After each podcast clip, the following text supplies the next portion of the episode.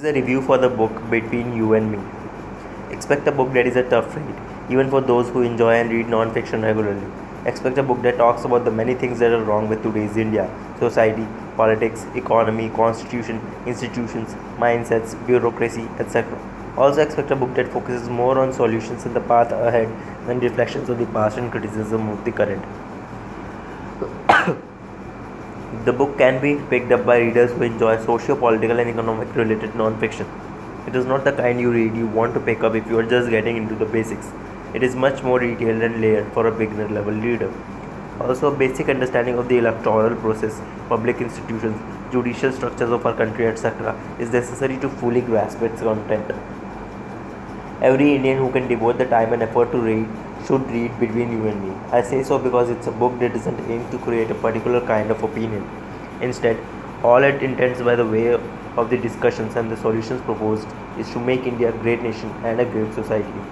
The book is divided into eight detailed sections Ancient India, Eklavya and Karna, Modern India and the personality driven subcontinent, structures we need, a constitution for today and citizens' petitions, governance model, a new economic story, taking charge, who are we, India song, and the virtue of it all.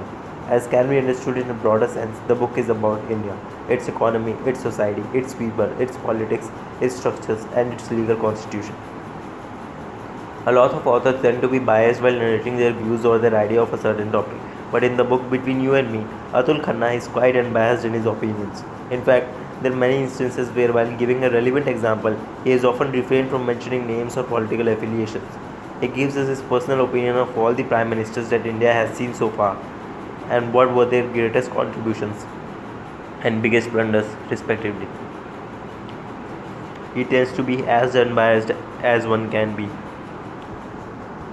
The emphasis of this book is not on criticizing the politicians and the bureaucrats. Instead, the book is written with the aim to create awareness about the outdated laws, customs, structures, institutions, rules, and other technically laid out things that do not belong to this era.